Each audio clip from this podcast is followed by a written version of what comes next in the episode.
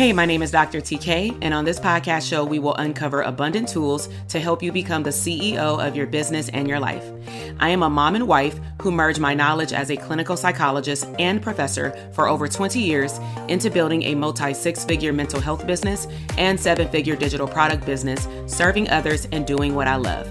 Now, I believe that you can make a wildly abundant living unapologetically while also dreaming big, enjoying life, and making a huge impact in your community. This is the Therapists Deserve Abundance podcast. Hey, great day, and welcome back to the Therapists Deserve Abundance podcast. This is your host, Dr. TK. So, just some brief announcements before we get into today's podcast episode. Um, it is at the end of February. We are in a leap year in 2024, and um, we are officially in our uh, marathon, moving into our March Madness sprint mode for spring of 2024. And we are hosting our last spring Abundant Private Practice Bootcamp. And so, if you have not had the opportunity to register, and also if you are interested in learning more about our Dope Therapist Academy Manifest a Profitable Private Practice program, you definitely want to participate in this bootcamp.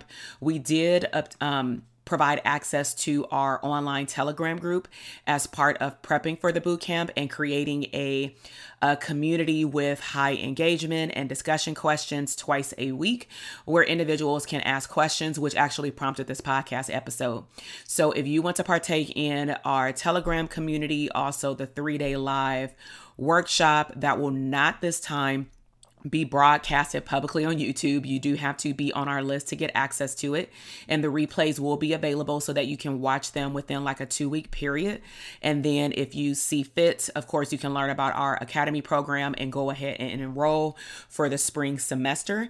Then you definitely want to participate in this boot camp uh, coming up. So to do that, head down to drtk.com forward slash links in the show notes.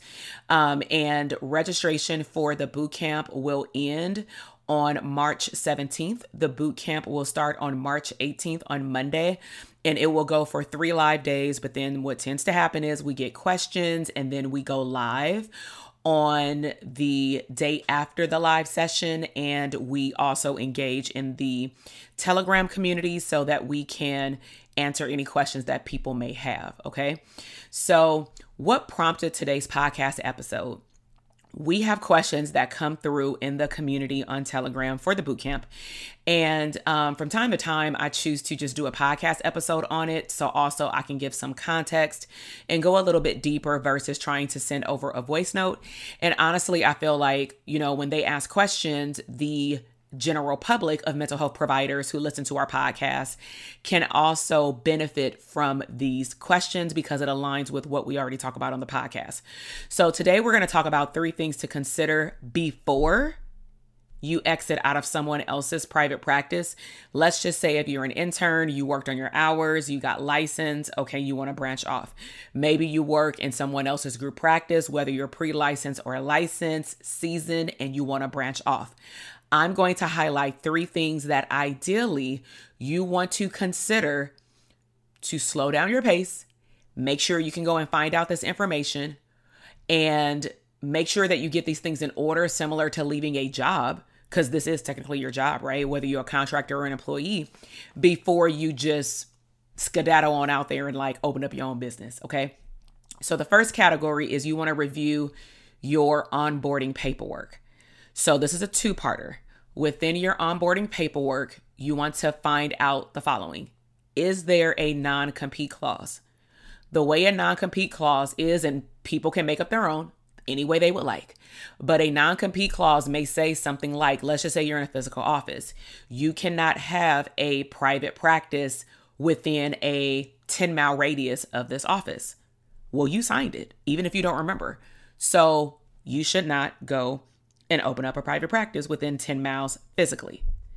They may have a non compete clause about other details. They can, you know, include a lot of other things. And so that's something that you want to go check out. And I'm not saying go to the head CEO because you don't even know when you're leaving or if you're leaving. So you don't want to give them a whiff that you're thinking about leaving because that may position you in a particular situation in which it may bring up conversations that you're not ready to have questions you're not ready to answer and people may change in their mood. So, the second thing under onboarding paperwork that you want to consider is within your paperwork, is there any caseload stipulations about what happens to those clients when you leave. Okay. So let me give you some context around this. I had a group practice for four and a half years. I had interviewed with other group practices and I chose not to move forward. I actually just wanted to see what it was like to work in other uh, areas in Los Angeles County with other um, types of clients. But honestly, after I went on a few of the group interviews, and some of them were really good, I received an invitation to join the group practice. I realized that I can take the same effort that I'm doing to interview for other people's practice, and I can just take my time, understand and learn marketing, understand and learn systems. Keep in mind, though, my journey was a lot longer because there was no therapist business coaches that were available that focused on mental health business at that time. This was almost at this, it was actually 10 years ago at this point.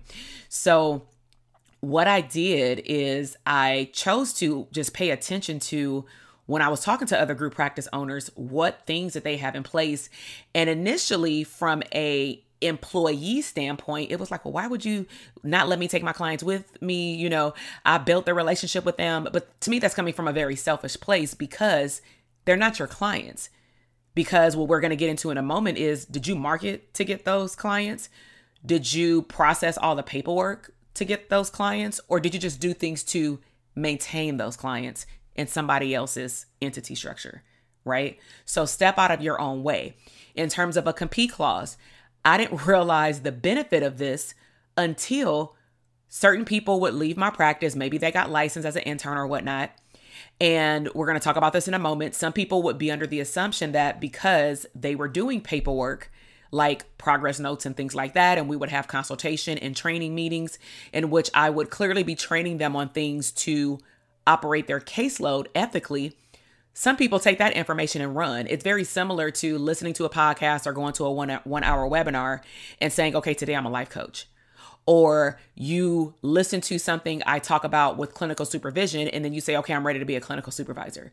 You know, like that is not all that it takes. It's a lot more than that. It's a skill set that is built over time. Okay. So, with paperwork, look to see if there's a compete clause and go and read it and understand it. And then, if there's any caseload stipulations around, can you take your clients with you? Can you not? Is there a buyout? You want to be able to go through your paperwork and see if that information exists. Number two is back office I'm to say aha moments for a lot of the therapists that are in our academies and they would bring this up in our coaching program Q&A calls and we would actually talk about it because now we're able to have a dialogue about how is the private practice that you're in set up in terms of back office and what is it that you need to learn in this private practice program because clearly you joined because you don't know all the things that that person set up to run this practice seamlessly and ethically Okay. So you want to anticipate that even though you've worked behind the scenes, meaning you've done the intake, you've done the consultation potentially, you've done the progress note, you've done the treatment planning, you may have even clicked a button and submitted billing to the billing department or at least to the EHR. Even though you've worked behind the scenes, with a certain percentage of paperwork, because sometimes it feels like you're doing everything and you're not, because I've ran a group practice Remember that the company, the entity is not showing you everything. They're not telling you everything about how to actually operate a business. Because again, from the team member's perspective, you think that you're doing 99.9% of all of this stuff unless you are, you know, and the person just sitting back watching you or something, right, and pulling like little strings like a puppet, which could happen. You know, they they get you in charge, but then I would say, okay, are you being compensated to do all those other administrative duties? Because I had to have that conversation with a mastermind student before, where she was in a private practice, and I was like, you know, if you're out here training new staff and all those things, you're doing HR duties, you're doing onboarding operation duties. Why aren't you getting paid for that? That's a no go. And this person knows that you do it well, so low key they're taking advantage of you. We have to have that conversation, and she requested compensation, like an administrative fee for doing these extra things. And I get that. However, most therapists are not doing all of the things. So you have to anticipate that the the business owner of the group practice is not and it's not their job to show you all the ropes about running a business because they want to keep their business afloat and you're part of the business structure. That's not a bad thing. Our economy runs when people have team members. If there were no team members, if you say, you know, I don't want to work for anybody, okay, that's fine. But if you say, I don't want nobody else working for me, be mindful of how you show up as a team member because odds are you're going to attract the same person working for you in your company. Okay. So, um, unless you've maybe been like a clinical supervisor, you still don't know all the ins and outs of the back office.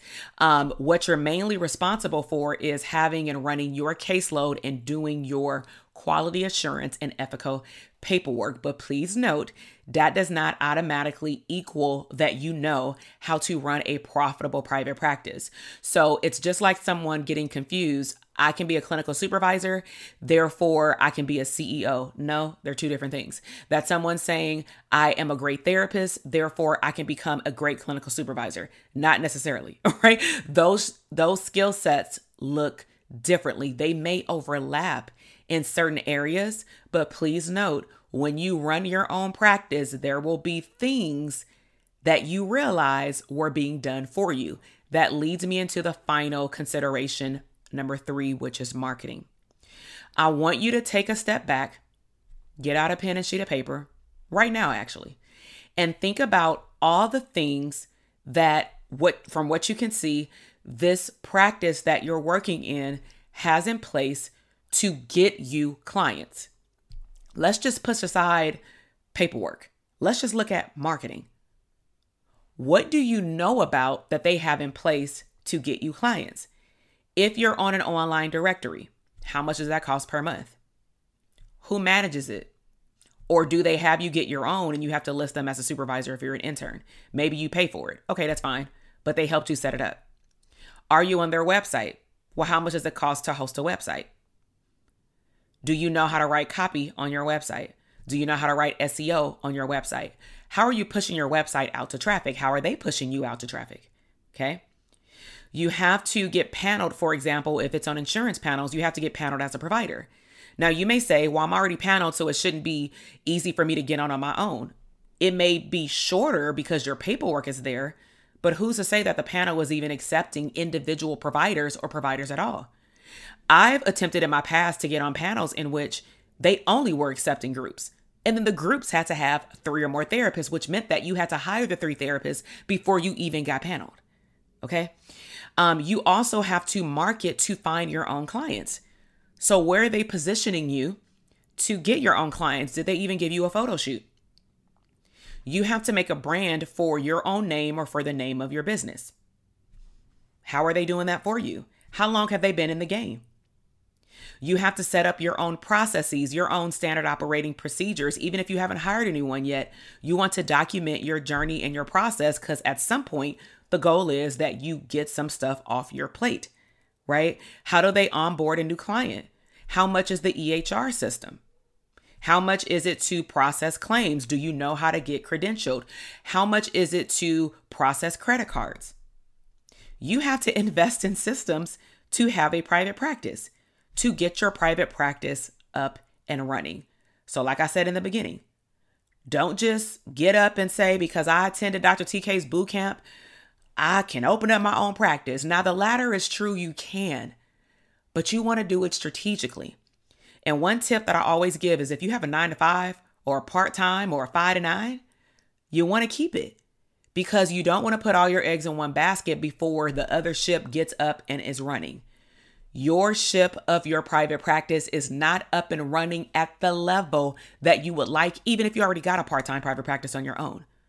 And that will clearly be reflected in the boot camp whenever you're able to participate, because we're going to do an assessment of the back office processes of what we believe is a profitable private practice. And we've served hundreds of therapists that they've been able to go through our processes, build out their back office, which is an operating system, so that they can eventually leverage their time and live abundantly.